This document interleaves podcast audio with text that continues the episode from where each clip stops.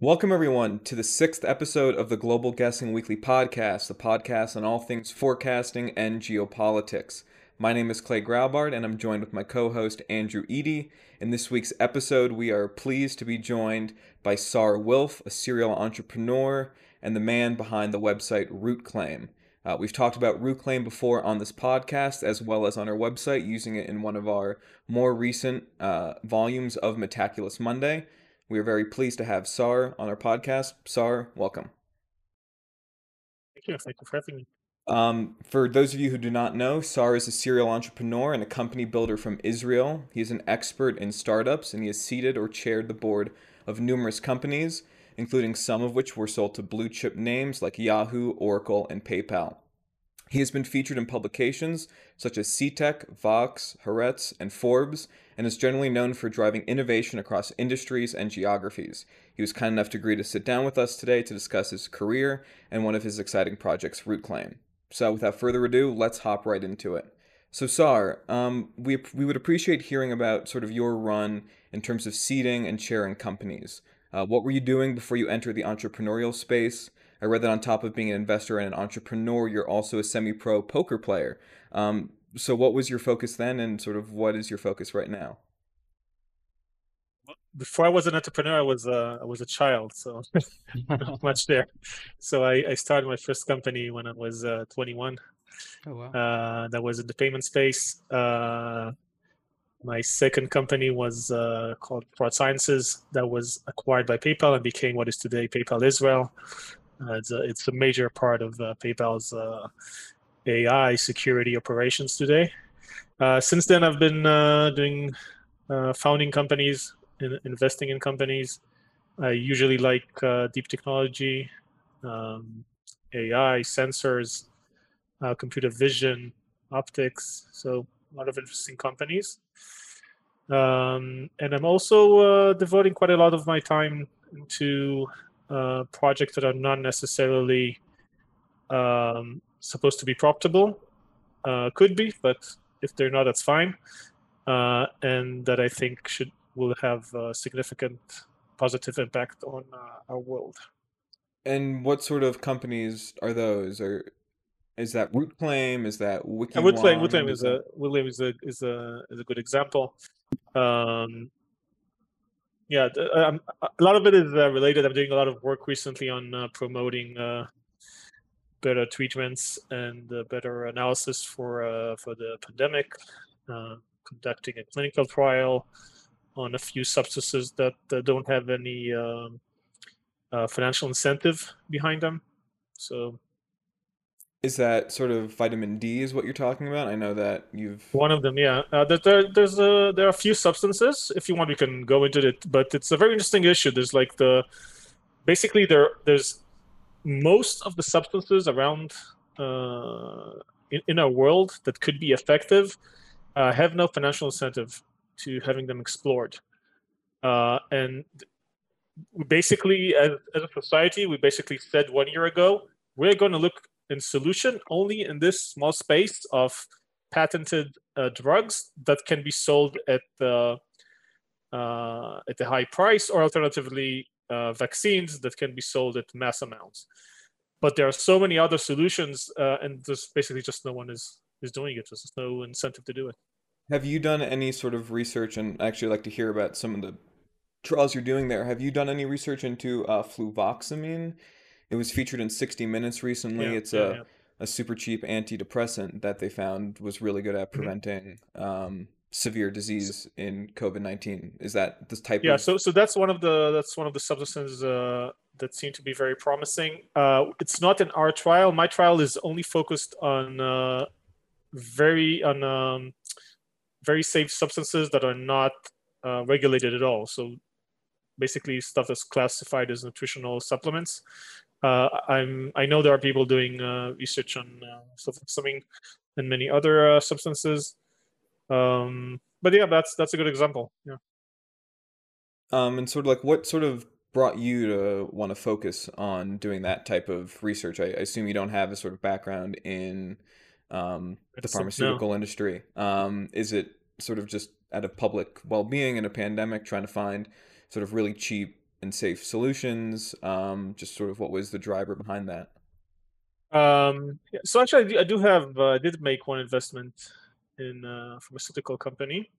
Um, but other than that, yeah, that's not really my world. Uh, I've been, I mean, it's, it's something I've been studying uh, since I was a child, is you know on the side, but it's never been, never did like uh, serious work there. But uh, you know, the moment this pandemic became a major issue for everyone, then uh, I started looking into how can how can I help? How can RootClaim help? How can you know the the the assets we have, the capabilities we developed can be helpful, uh, even if there's no um, financial benefit there. So I'm hearing my dog is snoring. Do you hear that? Do you want me to uh, wake him up? Um, I mean, I don't you don't hear that. Okay. Only if we can see him. Can you? Can you? Can you, get a, Let's see if we shot. can arrange that. This will be a great clip. yeah. Aww. Oh, he's Adorable. passed out. Yeah, he looks so comfortable. That's awesome. What's Thank his name? for that. Leo. Leo. Adorable. That is uh, the first pet on uh, the Global Guessing Weekly podcast. It, that is the first. Yeah, big big milestone. I'll have to go um, run up and get Hector upstairs. So as we sort of highlighted here, I mean, you know, your projects have spanned across a lot of industries, and just you know, for the viewer's own sort of edification, um, they span even more than this. You know, you have Point Grab, which is in the workplace op- optimization and facility management space. You know, Initiative Q is in the payment network space. Um, BusyGo, you know, is in the Zigo. M- BizGo. Zigo. Zigo. Zigo uh, is in the mosquito detection and location space. Mm-hmm. Um, and as you mentioned, there are sort of common threads with optics and AI um, and and machine learning. Um, but how did all these different projects, you know, get you to the forecasting space, or what got you into the forecasting space to begin with? What's the story? Okay, so yeah, so RootClaim uh, has its origins even uh, I think before most of my other companies. It's something I've been researching uh, for over ten years. Um, it's um it's a I guess it's a combination of my general interest of uh, in you know global problems, uh, global challenges, and my interest in uh, uh, machine learning statistics, probability theory, uh, these areas. So at, uh, at some point, these these two passions started to converge, and I thought there just there could be a lot of value in you know helping the world understand itself better through uh, probability theory through better uh, mathematical modeling of complex uh, issues. And just for our viewers, would you mind just giving sort of a elevator pitch, uh, sort of overview of, of what RootClaim is and how it works? I think a lot of our viewers are familiar with, you know, Metaculus and some of the other um, sort of crowdsourcing forecasting platforms, um, but RootClaim is very unique in the way that it approaches, you know, answering certain questions, and I think um, they'd definitely be interested to hear about that. Yeah, sure. Um, so we don't really look at it as forecasting, and it's uh, and the crowdsourcing element is pretty negligible. It's more about a methodology in which you take um, a question, currently only a factual question. So it has to be something where you have evidence, and there's a few hypotheses you want to examine, and the hypotheses need to be um, uh, exclusive and distinct and small in number. Uh, so it could be either person A is the murderer, person B is the murderer, something very clear. Uh, and you want to see how the evidence um, supports each hypothesis, hypothesis, and which is the most uh, likely one, or basically what is the likelihood of each hypothesis. So this is the, uh, the, the kind of problems that we're very good at. We don't do forecasting. We don't do anything that uh, where the space is very wide, so you, you can have like thousands of possible answers. Uh, anything that involves dynamic systems you need to uh, predict. So only cases where there's like a distinct set of hypotheses and a list of uh, evidence, and you want to uh, uh tie them up and see how how they uh, how they affect each other. So um, that's the goal. So it, it would be it could be famous murder cases. It could be like cases in wars and, and political disputes.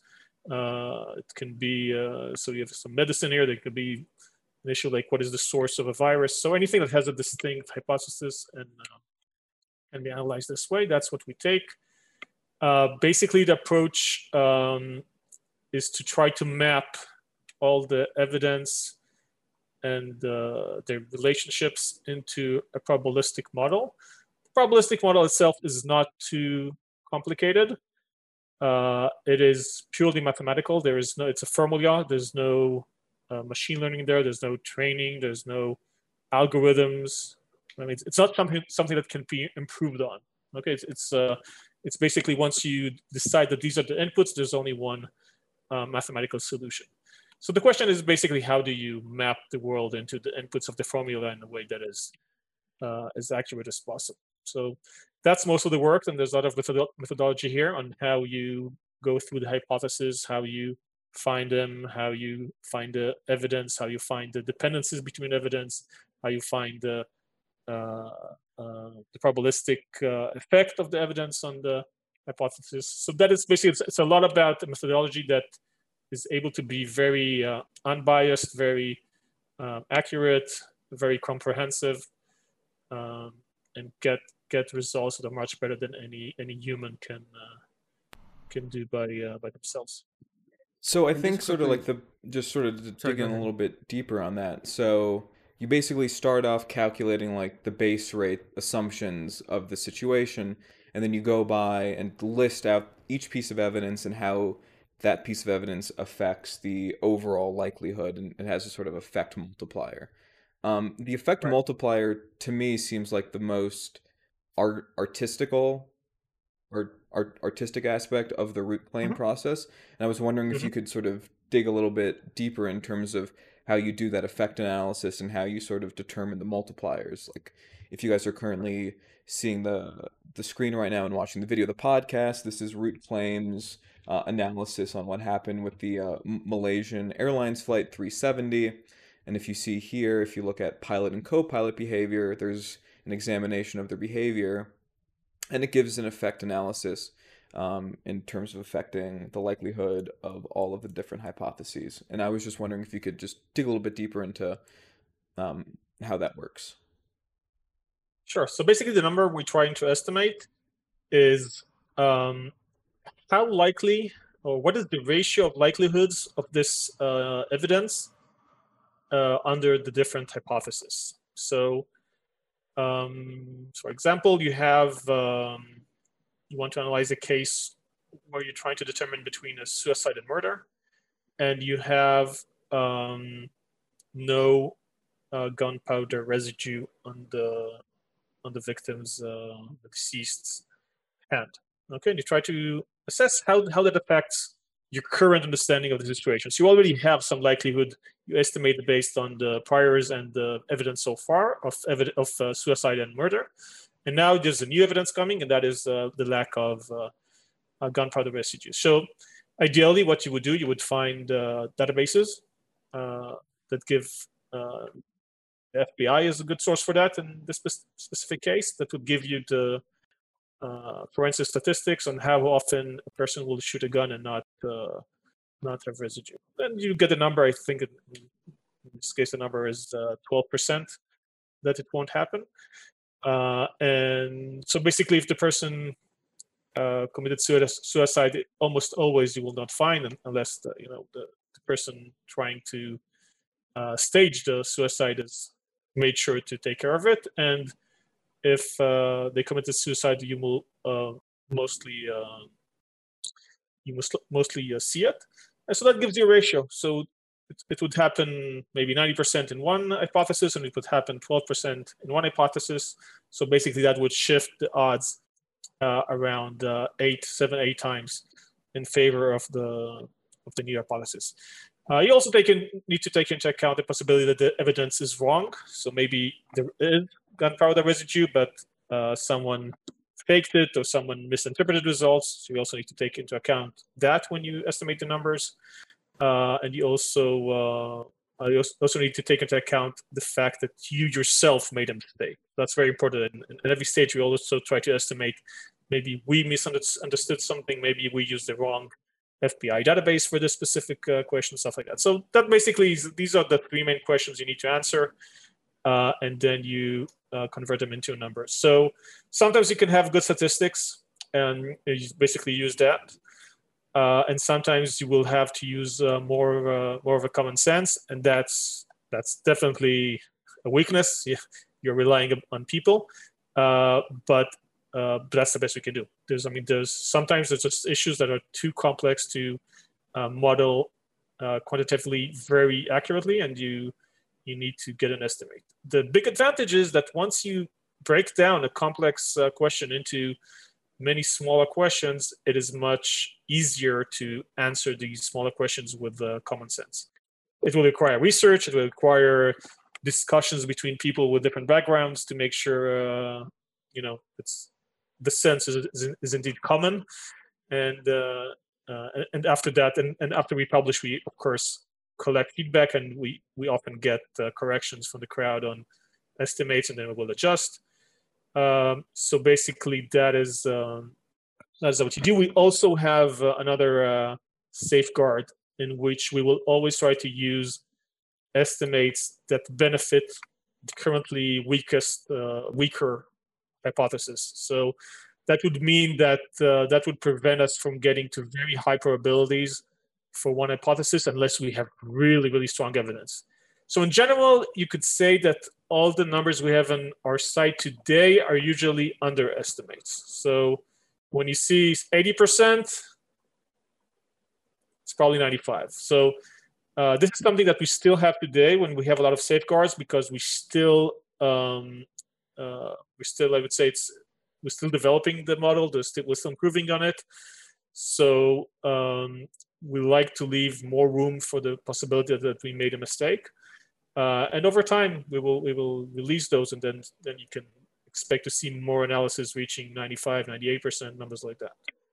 So that's actually a great point that you just brought up is sort of the underestimating the confidence because um, one of your most re- the most recent analysis on root claim is on was there widespread fraud in the 2020 election um, and sort of I went through and read through the entire analysis last night, and one thing that sort of struck out to me is the way in which you reach the starting point. And I think, you know, now that you've just explained it as it is, you clearly are trying to reach the most, um, the the the starting place that sort of gives the most likelihood to fraud. Um, yes. For instance, you know, you even stay up here. There have been no cases of voter fraud in presidential elections, so let's look at you know smaller sort of state changes.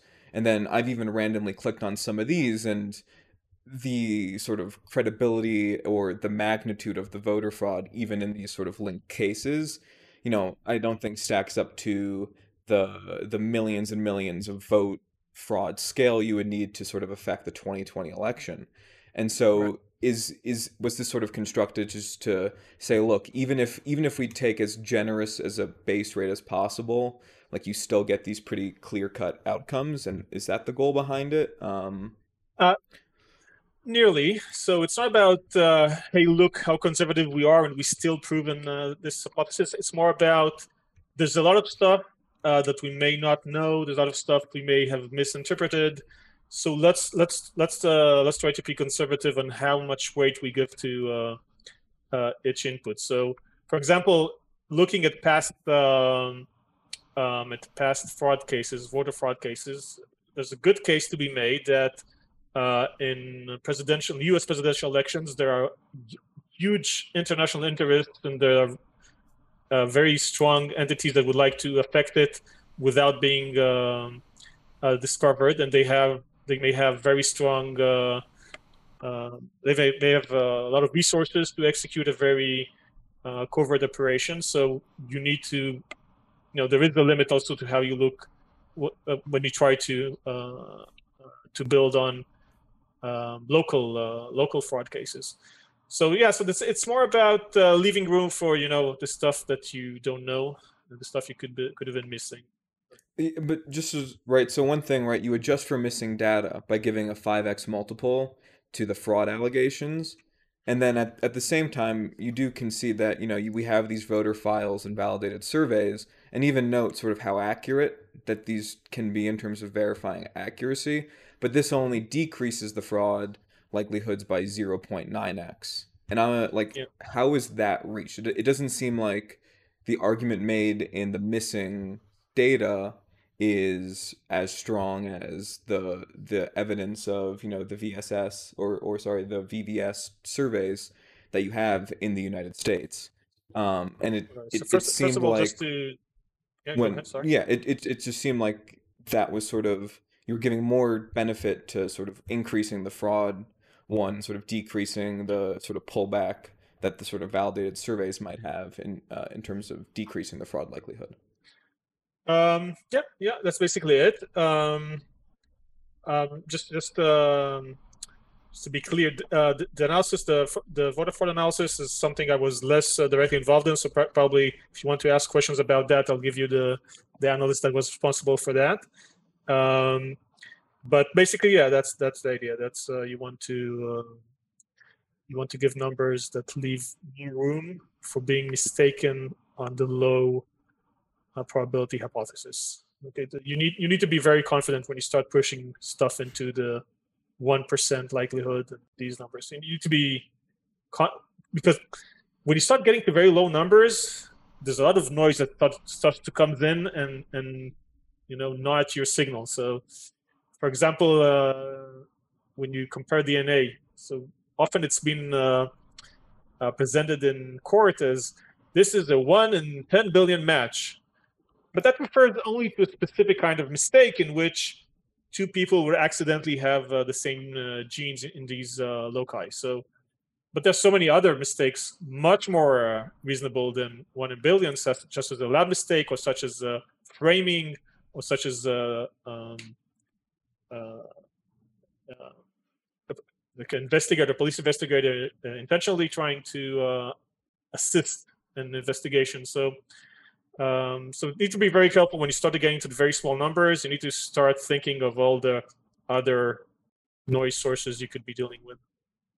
And then so sort of, oh, real, one more thing just on sort of like starting points because I just find this I think I think the sort of weakest part of root claim in some ways is the sort of starting analysis is where I find the sort of most points for for changing things. For instance, right when we're talking about the U.S. election at the start starting point noted no noted cases of major fraud in presidential elections affecting results. Let's look at the sort of smaller state and local races. And yet, if we were to look at the Syrian um, chemical attack forecast for Ghouta, um, we say you even say that the, the the priors in terms of sarin and chemical attacks in Syria are not applicable as the base rate, um, which seems you know in in one sense we're not counting you know for the U.S. because there's no presidential cases we're okay using sort of smaller state and local results to use as the base rate, but for Syria instead of using the other attacks um, as involved in the base rate, we go into looking at motivations um, and sort right. of that perhaps you can mm-hmm. explain um, yeah, sure, better sure. why that was done but it, it seems okay. sort of you know you're doing it two yeah, different I understand, ways.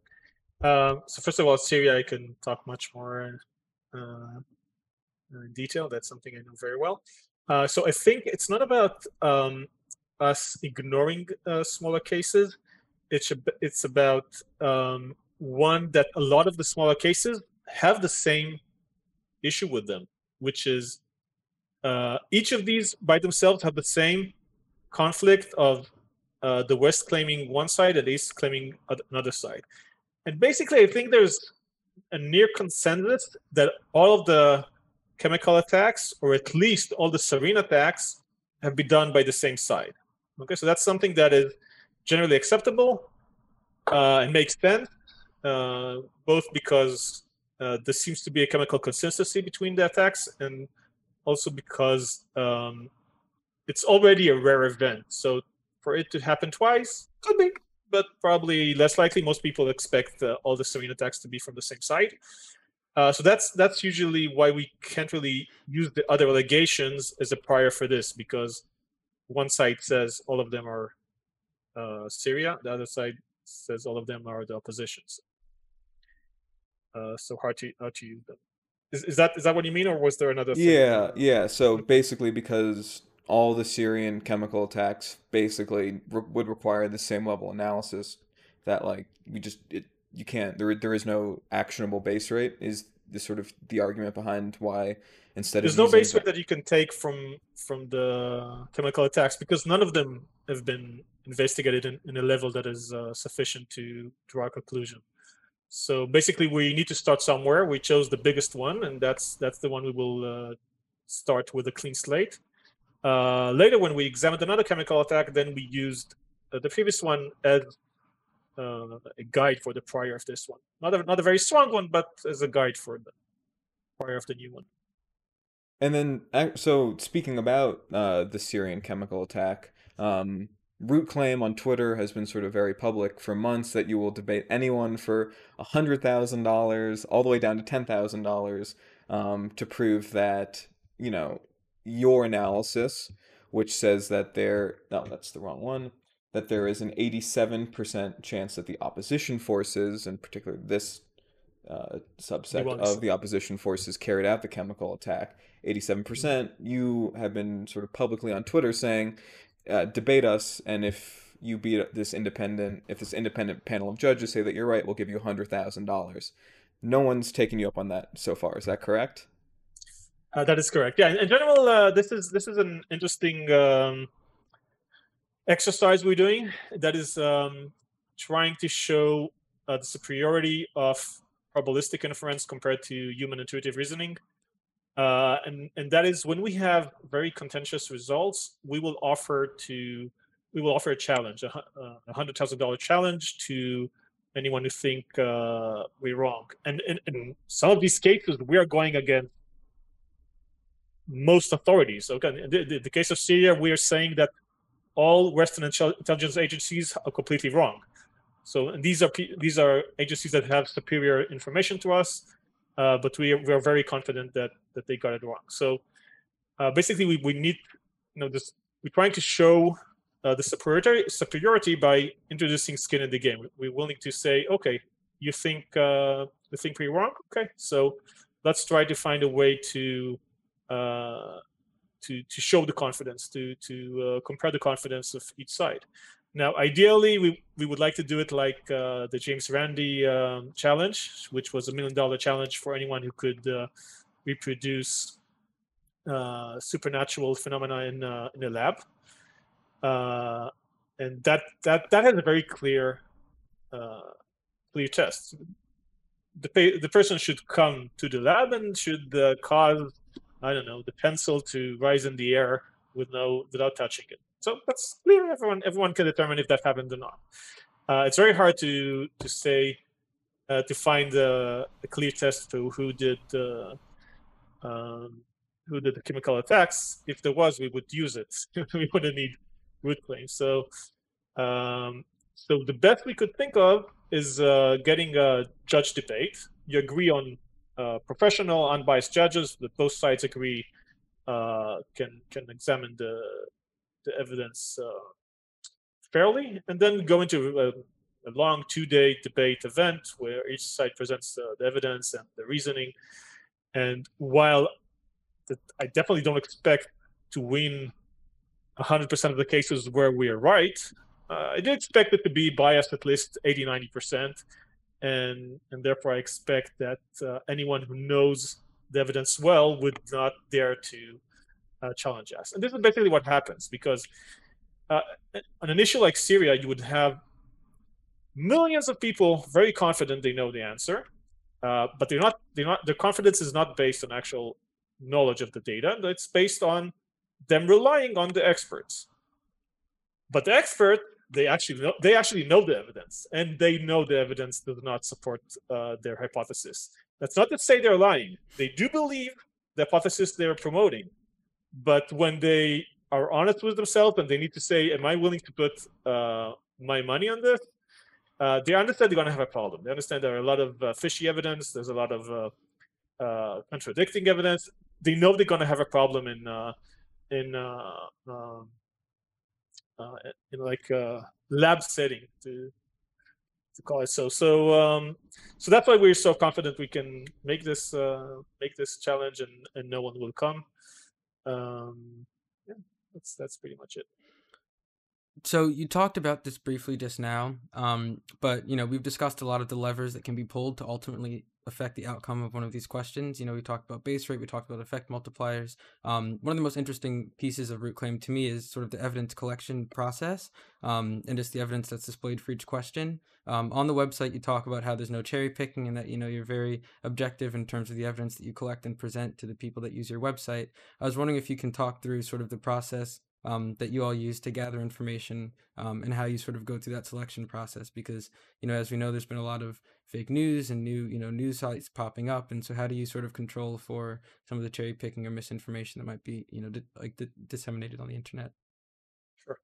Um, so usually you, what you would have is when you have uh, like uh, like this contentious uh, subject you want to analyze you will have a few uh, main thinkers that would publish their uh, analysis, uh, and they would each cherry pick evidence, but they would each cherry pick a different subset of evidence that supports their case.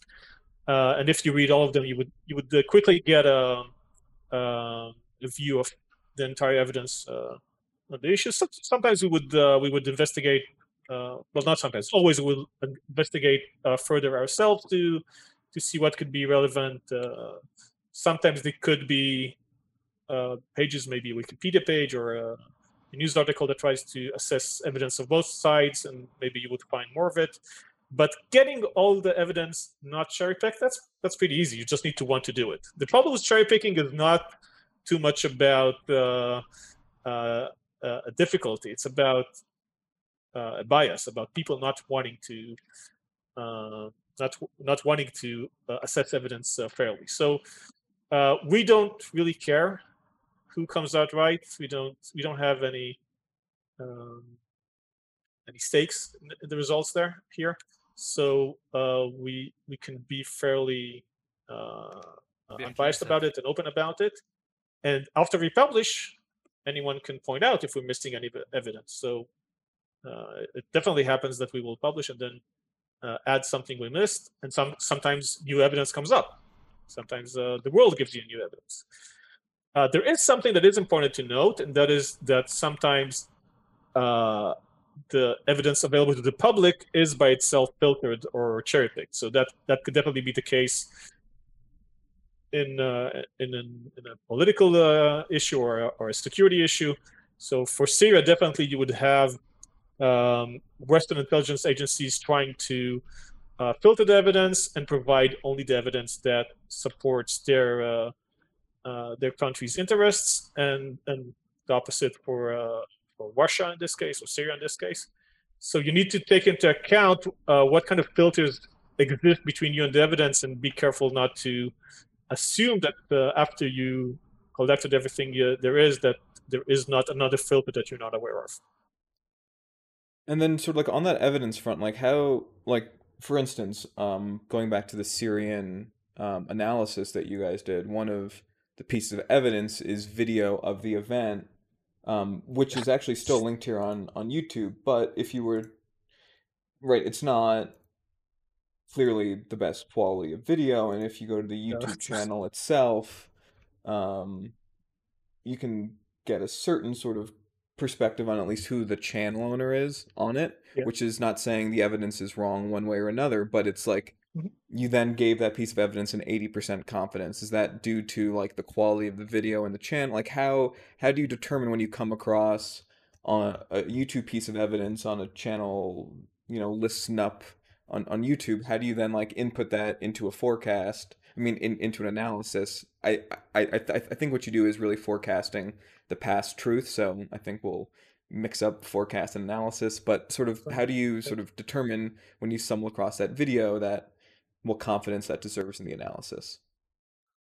Okay, so first specifically on this case, uh, the the channel that published this video is not related to the event. They just what they did is just basically enhance it. So it's mm-hmm. a, just a um, this person with the video editing uh, skills that enhanced the, this very black rainy video. The original video was uh, published on LiveLeak from an, an anonymous account that claimed uh, claimed it was found on the body of a dead uh, uh, jihadist.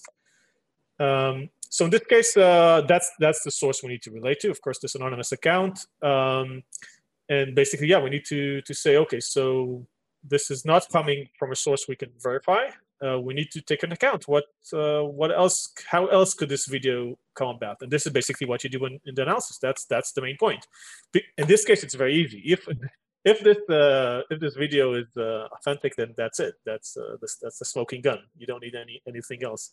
Uh, in general I, I like this I like this case because always when you when you debate people about these kind of contentious issues they always say you're so you're so um, overconfident that even if I show you a video of the of the other position, you will you will deny it. And this is a clear case when you actually have a video of jihadists, uh, the Syrian opposition people, uh, uh, launching chemical rockets on the night of the event, and it's like just no no one cares about it. Uh, they just simply dismiss it as uh, as a staged uh, without even uh, investing the the time into thinking how likely it is to stage such a thing and how hard it would be. But uh, that's that's a that's a tangent. So um, yeah, so basically in this case, yeah, that's that's a question. You need to to assess what is the probability of uh, uh, someone, probably uh, the Syr- the Syrian uh, government, uh, staging this uh, this video in order to divert international pressure. A quick digression. These, these are questions that you know you, you, you can look at. Uh, you basically look at the history of the stage videos, how often it happens, how it looks, um, and there's there's some. I mean, in this case, we we show there's some in the few stage videos that actually happen. Staging videos is, is generally a very rare thing. Usually, what happens is you would take a video, an authentic video from one setting, and claim it's in another setting. That's that's the usual uh, misinterpretation of videos you would see uh, staging, getting actors and, and, and ammunition and everything is is very rare. So we show in the rare cases when you do have a staging video, uh, there's a, there's a, two things that usually happen. One, it is very clear what you what you want to show. If you want to show that uh, we show one video in which uh, uh, they're trying to show uh, Syrian government sniper executing a child. Uh, they staged this video. Uh, this was admitted. This is not uh, contented. This was admitted as staged. Uh, so it is very clear that you see the child being very innocent and being shot by a sniper with no, with no cause in a very clear, uh, in an open place. There's no reason for there's no reason for a mistake. So and it's very clear in the image. So when, you try to stage something for political purposes, you make sure it's clear. And the other thing is there's always you always miss something because videos are very hard. There's like each image is millions of pixels, and you have thousands of uh, frames, and you need all of them to have uh, nothing that some uh, uh, wise alley somewhere can, can look at that and say, uh-oh, that doesn't make any sense. So uh, these are two things that uh, happen in stage videos and did not happen in this. First of all, it's very hard to, to understand what's going on in this video. It's uh, grainy, it's low quality. Uh, it's not really clear what they're talking about. It requires a lot of analysis to realize what it is.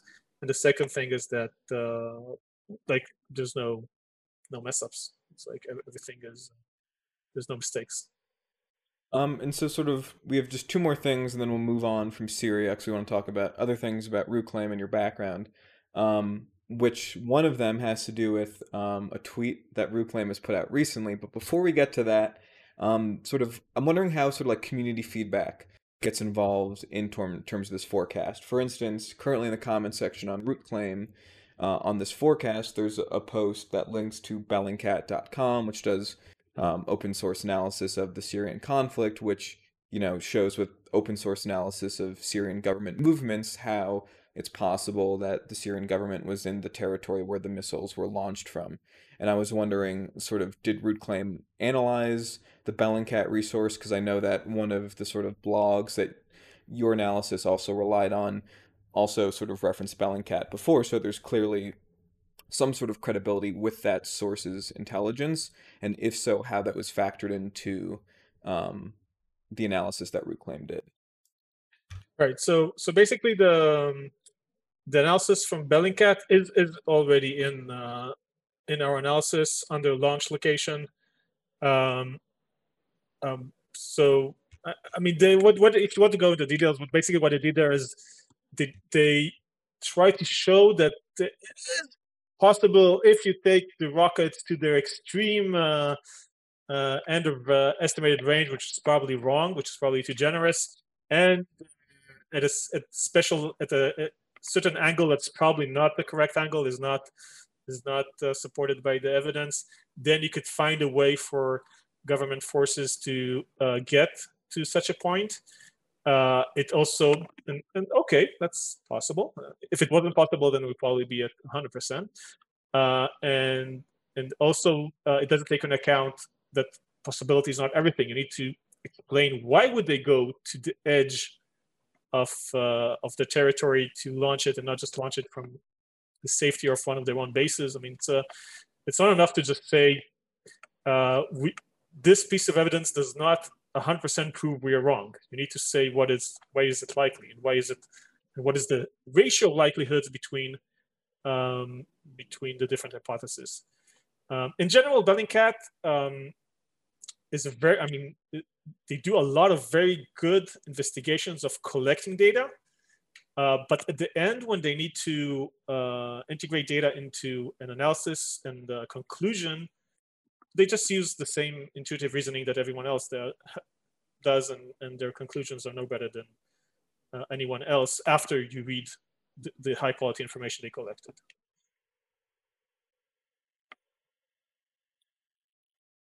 So I was wondering, um, you know, how do you balance sort of the the actual Rootclaim platform and the work that Rootclaim does with sort of the educational component of Rootclaim? So you talk about on your website you know whether it's forecasting or sort of retrospective analysis um, you know the same sort of mental pitfalls that people can fall into when they're thinking about some of these questions uh, and and analyzing evidence. And you know you talk about cherry picking evidence or you know um, testing your own gut intuition. Um, you know do you feel like it's important to sort of uh, progress the um, analytical forecasting space and help people get better at doing this sort of work so that you know ideally the outcomes of some of these questions get better or is that sort of just a byproduct of the work that you're doing at Rootclaim yeah so, so at this point i don't think our influence is uh, significant enough to be able to take such a position of uh, uh, educating the world. Um, one of the main problems we have is that um, when you care only about the accuracy of the of your results, uh, you are not um, you're not exciting. Uh, so basically, any person uh, who comes to our website is going to be very annoyed at something. Something is going is going to uh, to be against their current beliefs, uh, and and the, the natural response to that, the very human response to that, is uh, this is just low quality. This is some conspiracy website. This is some it's not no different than 1,000 other web websites that give you sensational uh, outcomes and, uh, that go against mainstream uh, mainstream uh, conclusions. So. Uh, so basically, we we we are always in a situation where no one really wants to promote us because if you want to, if you go and you promote our analysis on uh, suppose you're a Russian TV you want to promote our analysis on uh, on Ghouta on the, the chemical attacks, you're sending people to a website that says that pro-Russian forces downed a Ukrainian a Malaysian plane over Ukraine, right? And if you um, uh, if you're like an uh, extreme right-wing American that uh, wants to send it to, to our website to show that uh, the Chinese are, are behind the uh, the pandemic that, that the virus is a result of a lab leak and not uh, the zoonotic origin, then you're also sending people to a place that shows that there was no fraud in, uh, in the 2020 election. So uh, we are not, no, no, one, no one loves us. Um, and basically our game is just to, to accumulate as much success as, as possible until it's just very hard to ignore us. At that point, we can, when, when someone pays attention to us, we can start thinking about uh, educating. But doesn't that in some ways work towards Rootclaim's publicity? The fact that um, at least the majority of the new analysis tends to be on sort of hot topics that goes against the grain, right? In some ways, yes, you know, if if if I'm a right winger, I um I've I'll, I'll share around the lab leak thing, but now that you know the recent 2020 election analysis comes on, I'm I'm a little bit pissed because that goes against my sort of beliefs. But doesn't that also then in some way then help the sort of sharing process, right? By having those sort of conflicting views. Um, not to say there's anything wrong with that, but I think there's sort of a counter argument to be made that. Um, so, so definitely people who, who understand that that the truth does not respect political boundaries and can hop all over the place and thinking that truth is always somewhere in the middle that's that's nonsense truth can go to, to very extremes and and and very unpredictable directions um, people who realize that who are definitely the minority of people um, they could appreciate that but they need to somehow hear about us about us. And, and to hear about us they need some uh, mainstream uh, outlet to promote us and and uh, that outlet would be annoyed by something on our website. But uh, I, I, mean i think i think this will eventually uh, work out. It just uh, we just need to realize this is this is a marathon you need to be very consistent very um, not give up on these values of how you analyze and how you bring accurate results and I believe this will eventually win. And sort of, I think we want to end on um, this sort of the Syria news that you guys have been sort of hinting about on mm-hmm. Twitter. Um, right, you guys tweeted big news coming. Um, that you guys have done this research that will show one way or another with a high degree of certainty who was behind it with this sort of little clickbaity tweet at the end. But before we get there, we want to talk about a few things about sort of Rootclaim as a as a platform and sort of what's next coming for it. And I think um, one thing that we've noticed while using Rootclaim that I think we would have appreciated as as people that use the website is if there was some sort of adjustable um, mm. model, right? So instead of us like we back engineered for one of our forecasts, um, the origins of of COVID nineteen sort of changed yeah, some of the effect multipliers. But I was mm-hmm. wondering if there's any sort of intention for Rootclaim to sort of build that in natively and have people um, be allowed to mess around with the analysis themselves and um, create their own an- analyses using the Rootclaim method. Yeah, it is. It is on the roadmap. There is it is a common uh, common ask. Um, yeah. And is there any is there any plan to show sort of the historical um, probabilities? Because I've I've noticed you know mm. sometimes they change, but there's not, or at least maybe I, I, I missed it, but there's nowhere to sort of track how it's changed over time. Yeah, that's that's uh, that's also good. Uh, uh, good feedback. Yeah, something we should add. Uh, at this point, I mean, you can always go to uh, archive.org and see the history if you want. But uh, um, yeah, we should we should add something that's more uh, accessible. But yeah, I wanted to, I, I read your um, your adjustments the adjustments you did for your own analysis, um, and and I mean that you need to be careful there because what you do there is you take numbers that are already um, have been adjusted downwards and you adjust them further. So you need to take into account that once you do that, you need to go back and adjust the the generous estimates uh, we made and and, uh, and make them less generous, less conservative as appropriate. So I think you went way too uh, conservative there. So. so yeah, well, let's let's talk. So I don't think that we. So the way in which we did that is we sort of looked at countervailing evidence and only changed our confidence and used your sort of limitations on the effect multiplier based on how confident you were in a piece of evidence. And so, you know, I think the biggest ones were on the furin cleavage um, in on on SARS-CoV-19, as well as the chimeric nature of it.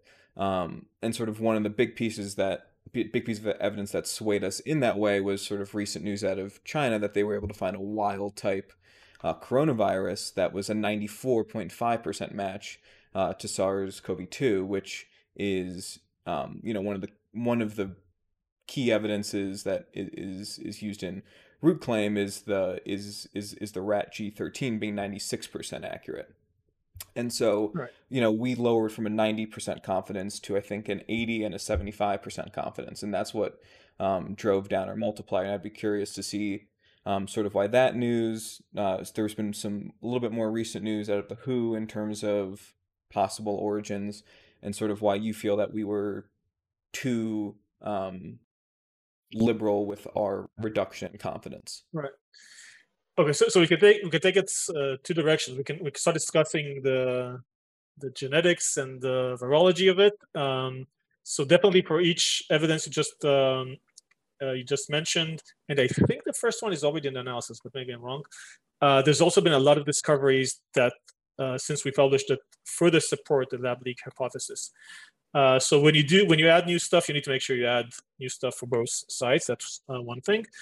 Um, specifically on the furin cleavage side, it's, it's not really about it uh, being, uh, I don't know if that's what you meant. It's not about it being absent in similar viruses because it is important, but that's not the important thing. The main important thing is that it is an inserted site. So it is clearly, very cleanly added to the code rather, than mutated um, more naturally. And also the specific uh, nucleotide code they chose for the furin site is very rare in nature. So it's yeah. something that would make sense for a lab to do in order to be able to identify their viruses uh, in the in the lab.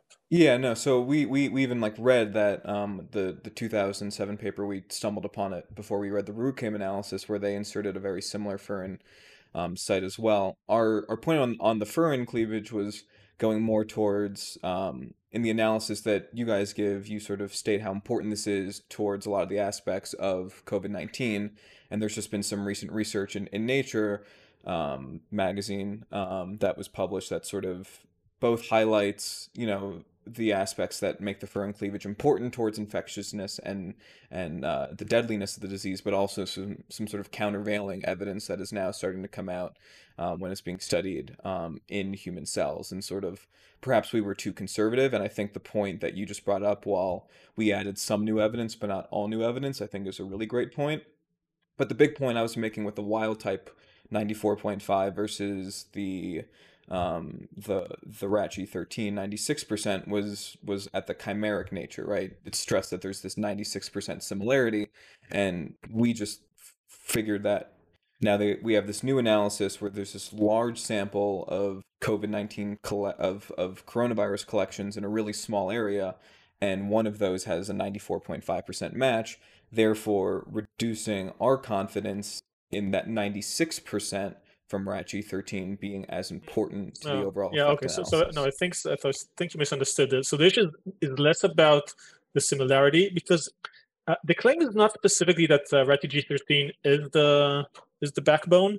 It's more about uh, uh, the the Wuhan Institute of Virology having access to the most to the closest uh, uh, virus there is today. But more important than that is that the similarity is not consistent. So there, in, in the critical area, the critical that binds to the uh, to the human cells, the, ACE, the ACE2 receptor, uh, in that specific area, the virus is not similar at all to the bad viruses. It's similar to another viruses, to another virus, probably, I mean, it's related to pangolin, but probably not from pangolins originally. Um, so the, the weird thing is that it is, it is it is specifically the critical area of the of the code that is being replaced by by uh, a code from another animal that is uh, uh, that has a higher affinity to to human cells. Uh, so so these are all practices that um, are known to to happen in the Wuhan Institute of Virology. Uh, they make sense. That's that's what they do. They they they try to study how new viruses could develop. Um, and it's uh, it just it could happen in nature, but um, the fact that it happens in the way that they already research is the coincidence that needs to be discounted. one thing I do agree with what you did is that you uh, uh, you discounted for the uh, for the goal. So the goal they gave is uh, is indeed uh, very um, weakly correlated to the to the actual result. There are many ways in, the, in, which you can get a false uh, result while being correct on the. So you, you could still fail the fail the goal, fail the challenge, and the lab leak still be true. So that's yeah, that's that's always a very hard thing to to do when you build such challenges. But then, okay, I just don't. Right, we didn't decrease our confidence all that much in comparison to yours. And I would just like to like dropping from 90 to 80% confidence, right? Just following your metric has to then therefore lead from a 10x to a 5x reduction, uh, for instance. Um, and just you know, when we were on Rootclaim, there was no mention of the sort of other uh, more recent evidence that was coming up for it, which I think is just the nature of the website. Um, anyway, um, this is something that we can continue offline. We're gonna probably get down a, a, a rabbit hole talking about um, the uh, mRNA uh, aspects of all this. So let's move on to Syria and this sort of tease that has been brought out on Twitter that um, will show with high certainty one way or another uh, the Rootclaim analysis. Uh, Saar, the floor is yours. okay. Yeah. So I think uh, I think by the time this is published, uh, we will already uh, uh, have published it. But if not, then this will be the first place. That's that's fine. So um, past few weeks, there've been a lot of um, activity by a few in, in individual investigators online. Uh, some some of it is already public, so anyone can look at it. Um, trying to look at the at, at, the main evidence of the case. Um, mostly, there's uh, the launch, the impact sites, and and what kind of uh, how they would how they were hit and at what angle. So trying to indicate from that what what is likely source, and they did a great work of uh, uh, extracting a lot of new details from uh, seven sites and actually showing how they uh, coincide in a very uh, small area within uh, opposition territory. And another thing is deeper analysis of the of these launch videos we talked about, which are so far were claimed to be forged. And what they did so these are very low quality videos. So they actually went there frame by frame and and built it um, uh, looked at every every minor detail you could uh, take from it and uh, and found multiple um, um, objects uh, uh, the, the the structure of the road the trees the the field everything there and uh, were able to match it uh, very accurately to a small yard, a small field inside the area that they detected before. Um, and also show how the video actually shows a launch that um, that is in the exact direction in where uh, where the impact size sites uh, were later uh, found. And the third uh, thing, which which corroborates everything, is analysis of another video, which this is something we helped with. Another video taken from six kilometers away, also very, very dark. So um, we enhanced it, did some some uh, nice computer vision tricks on it to show a lot of details and could locate exactly where it where it was shot from. And you could see the exact launches you see in the original video, you can see them in this other remote video in the same location geographically at the correct time, at the correct uh, direction, going in in the same trajectory as uh, uh, as the impact sites. So that basically gives you like there's the I mean I, I it's very hard to get confident at that. So basically we can say with very, very high confidence uh, that this uh, jihadist group, uh, they identify as Liwa Islam. Maybe they're not Liwa Islam, but they identify as Liwa Islam, which was the prominent group in the area at the time. Uh, they launched uh, Sarin rockets in 2013. And it's going to be very interesting to see what happens uh, when this is this is exposed. We will try to make some noise about it and push it to mainstream media And it's going to be. I, I, I really don't have. I have no idea how they will uh, uh, respond because, in a sense, like uh, basically all Western media, they all propagated the uh, the the the the intelligence agencies' uh, claims about uh, the government being responsible.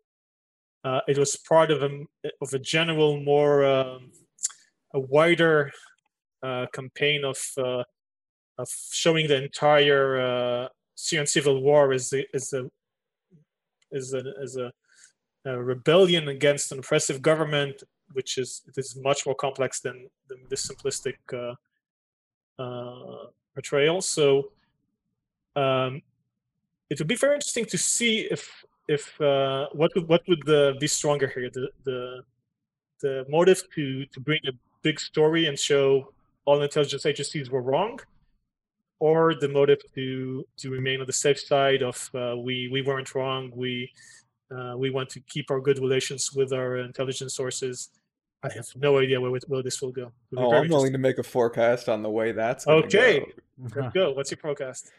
Oh, that it's still most certainly not going to get uh, picked up. Yeah, at, you think? At at, okay. at at least right away. I, I would think it would have okay. to sort of bubble up um, okay. to get any yeah, sort of attention because I I don't think the media is going to be oh shoot let's go quickly r- rush out and say uh, that it that it was wrong. I, I, I don't think that'll be the way. I'll give that a ninety percent confidence.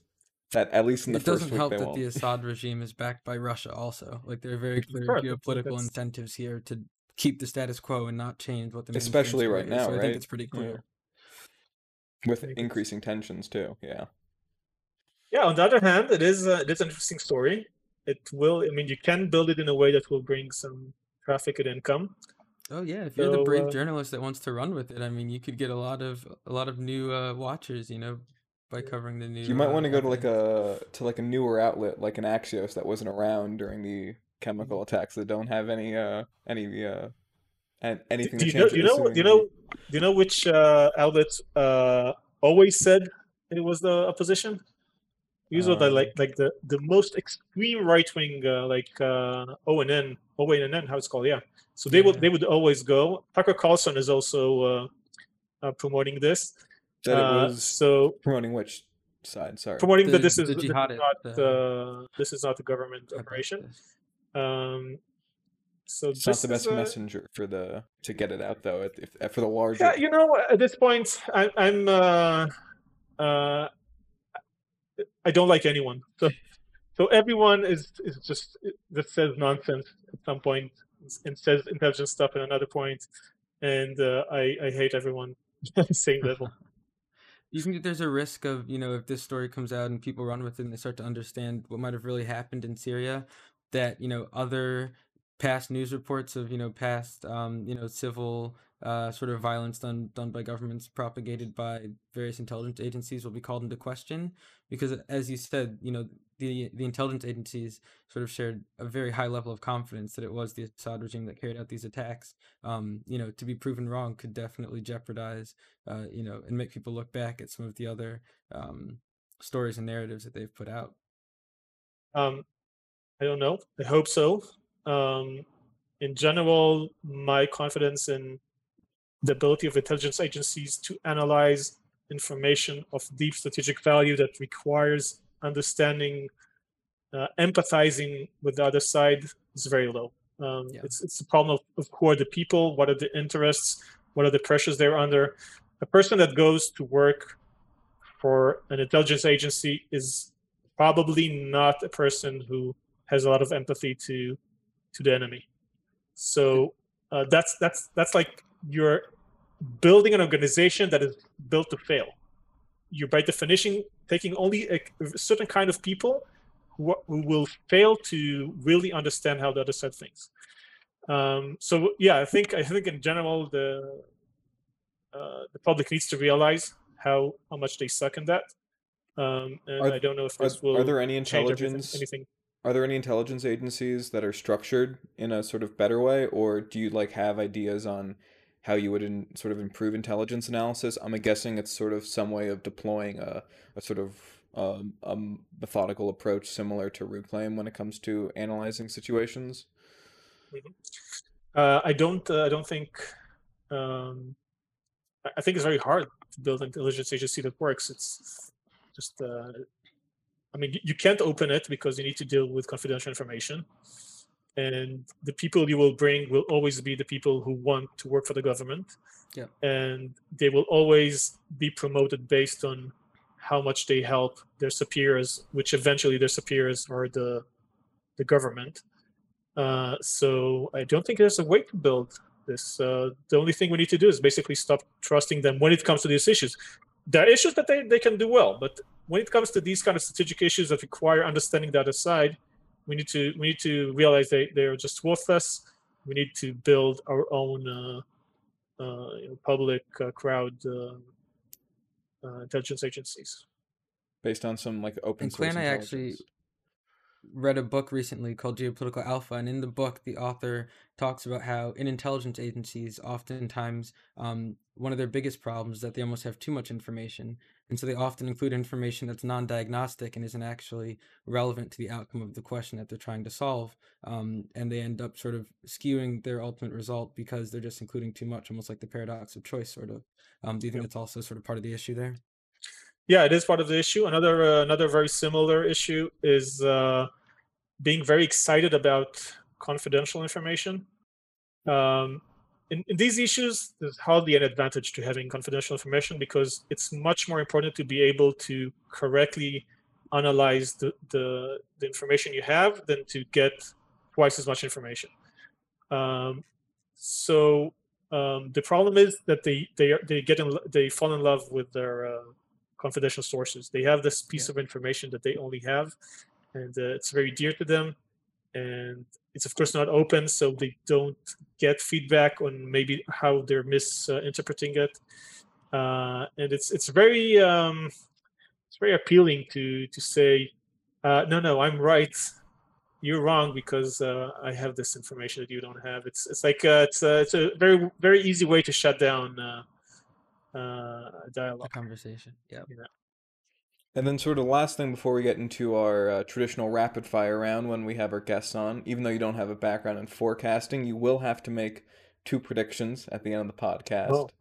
Okay. Um, but before that, just one quick question on the uh, Syrian evidence, just for some clarification. Sure. Is your is your confidence with high certainty that this was done um, by an opposition group for the Ghouta attack in particular, or is this for the majority or all sort of reported sarin attacks during that uh, time period? Okay, so so basically, once you once you solve uh, Ghouta, and that is uh, position, that basically basically closes all uh, other sarin attacks. Around ten uh, sarin attacks that happened.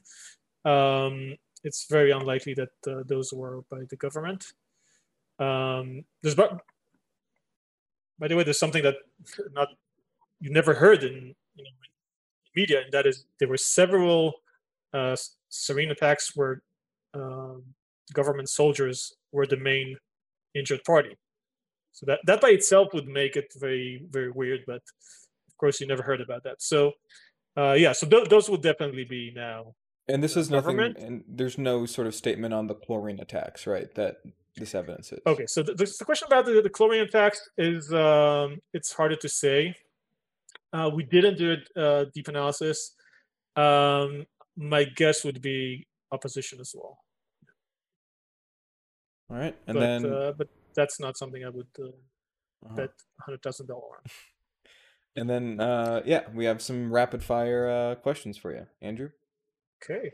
Yeah, so that we have two. Just, just uh, disclaimer when you ask me as a person I, am just i'm using the same inference methods that everyone uses i don't think i'm that that good uh, i can only be proud of results that i give after after going through the methodology. That's that's a long process but let's play. Yeah i mean these are, are pretty low stakes you know um, okay. but we think they're fun. Um, so the first question is uh, what do you think the likelihood is that russia annexes more territory in eastern europe in the next five years?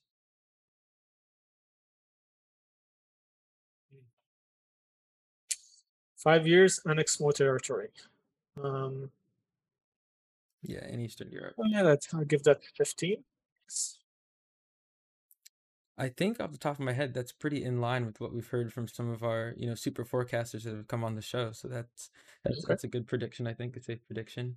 Um, and then the second question is, uh, what is the likelihood that you believe uh, that we'll detect alien life in the next ten years, either currently living, any life at all, um, or you know like cellular single cell organisms. So we need uh, so uh, electromagnetic signals is uh, that qualifies, right? It doesn't have to be. You don't need to actually see the life. You can you can see they're communicating or something, right? If you can sense it, I think that would count under the criteria. Yeah. yeah so, so any evidence of um, extraterrestrial life, ten years. Hmm.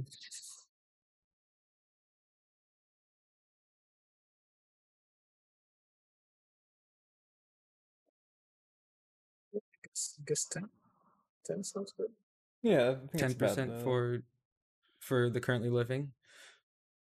Sorry, like ten percent for like currently living uh extraterrestrial life, or just past signs of extraterrestrial. Any, anything, just uh, just yeah. having definite uh, uh, um, evidence that uh, somewhere there is uh, there is or was uh, the civilization.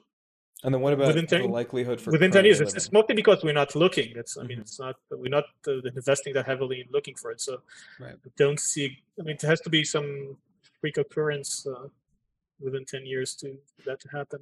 I guess 10. I guess 10 percent is uh, is is is generous, but I just I just don't feel confident enough in my uh, knowledge on the subject to give a lower number.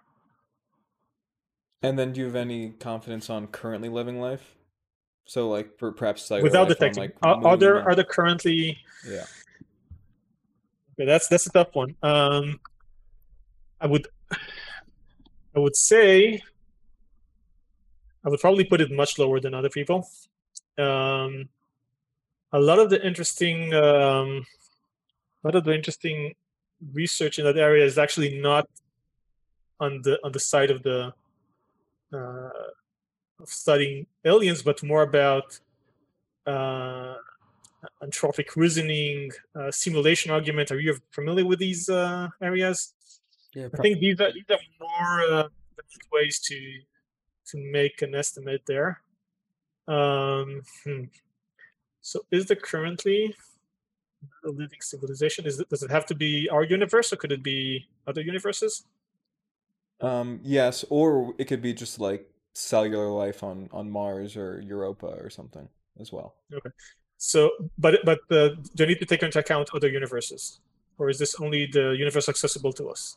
Well, then there would also have to be credible evidence in the multiverse theory as well in the next ten years. So it's conditional. It doesn't have that. to be multiverse. Just just more or, than one universe more... existing.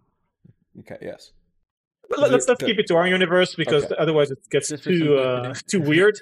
yeah. uh, in our universe currently, living uh, alien life. 70. I like that Wait, number. 70? 70% it, it exists.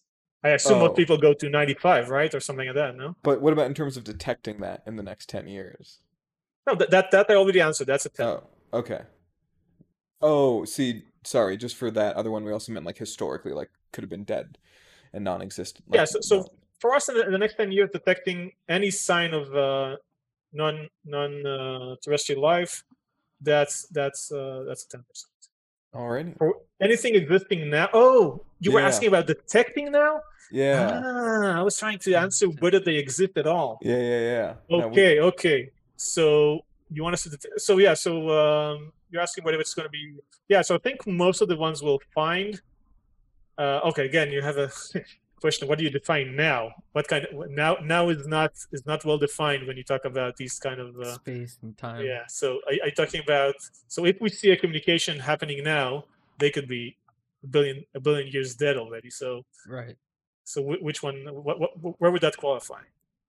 It would have I to guess... be that it's currently at observation alive. So if it was many light years away, you'd have to do some sort of um, Bayesian inference, perhaps. And as long as there's a 85% confidence it's still alive, it'll it'll.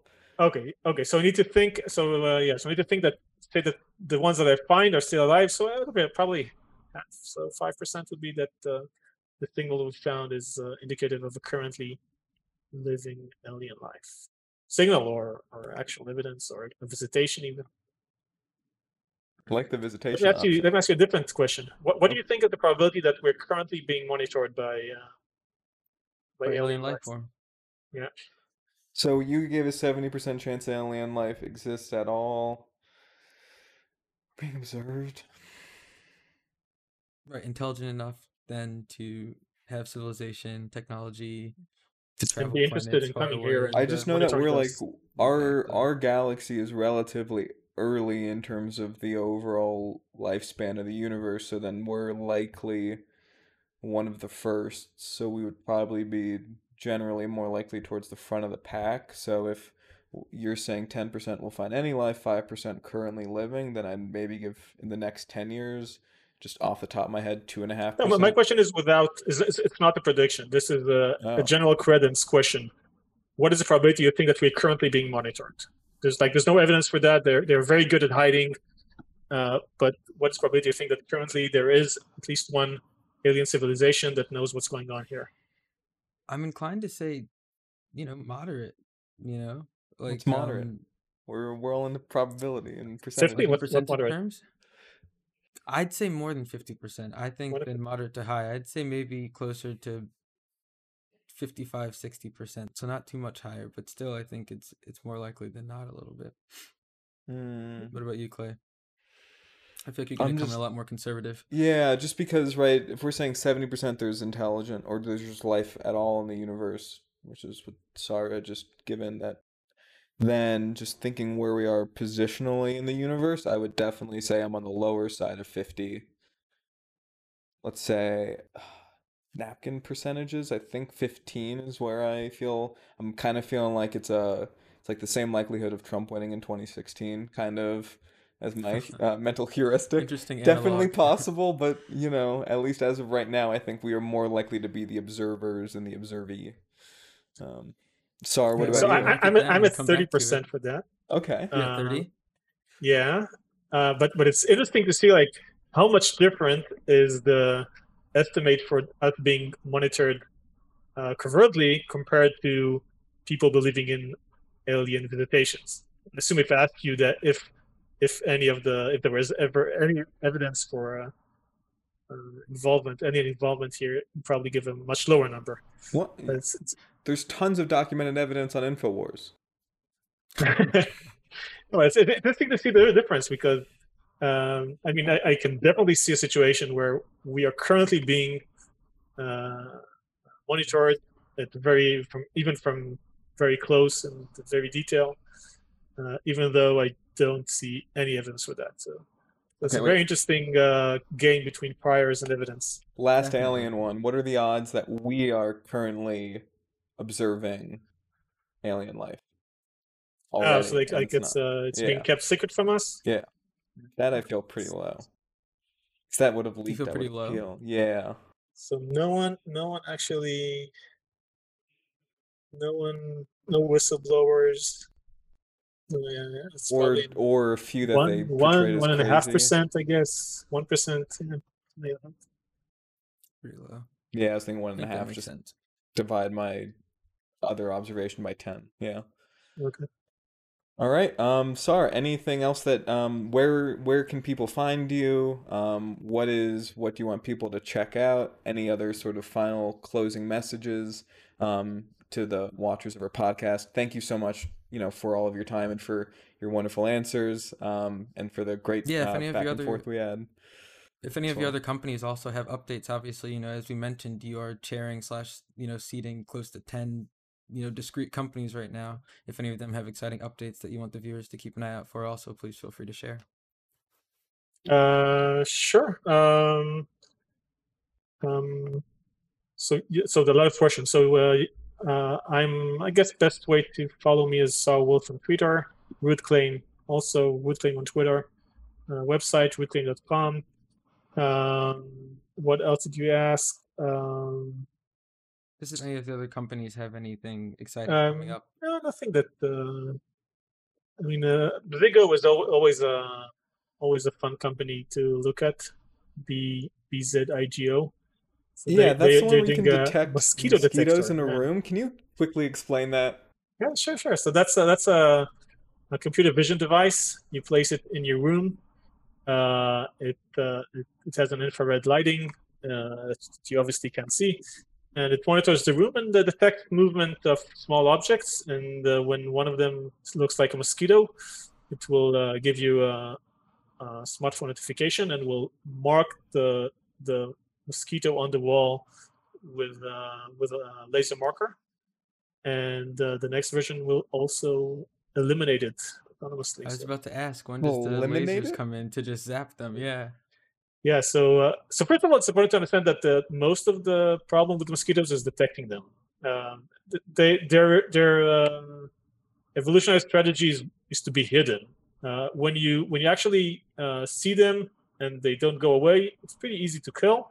Uh, but they're very good at evading human uh, or any uh, vision. Um, so so detection is, is most of the problem. I think it's uh, detecting detecting alone is a great product. Uh, but eliminating is of course uh, much more fun and can and can work when you're not in the room. Uh, the the big uh, the big um, challenge with uh, eliminating is safety. You can't you can't use high power lasers. Definitely not autonomously in a, in a room. If, if yeah, in case someone walks through like the, the beam as well. But wait, yeah, so how does it how yeah. does it detect how mosquitoes are small, like yeah. quite quite small, and like how large is like the sensor on like this camera to be able to to is it this is like a really expensive system to be because how can no, it so so it's um uh the the trick here is that the mosquito is just a few pixels. We don't detect shape. We detect uh, detect movement patterns. Okay so that's what uh that's what allows us to differentiate it from dust or sensor. so what's the accuracy rate of it? Uh, so basically you don't get any false alarms if you if you, if you get a if you get a notification that's mosquito or it could be it could be another uh, flying uh, flying insect of a similar size. That also could could be. Uh, but you don't just get random notifications. And um, the the main issue about uh, coverage is that we don't see the whole room. So you know it's it's a wide it's a wide angle camera and it sees the ceiling the top half of the the walls but if the mosquito is not there we will not see it. If the mosquito is there um, 80 90% of the times you will uh, detect it. And if you don't detect it the first time then he will within 10 minutes he will move to another place and then we'll, detect it. So it's uh, it's pretty accurate. So it's a good product. Was this also driven by your you know similar to the work that you've been doing with covid driven by your interest in sort of helping to solve these big public health issues. Um, obviously mosquitoes are you know very well known for um, spreading malaria uh, and zika and other like diseases. Is that part of the impetus there or is this more of your um, interest in sort of optic technology and, and ai and stuff like that?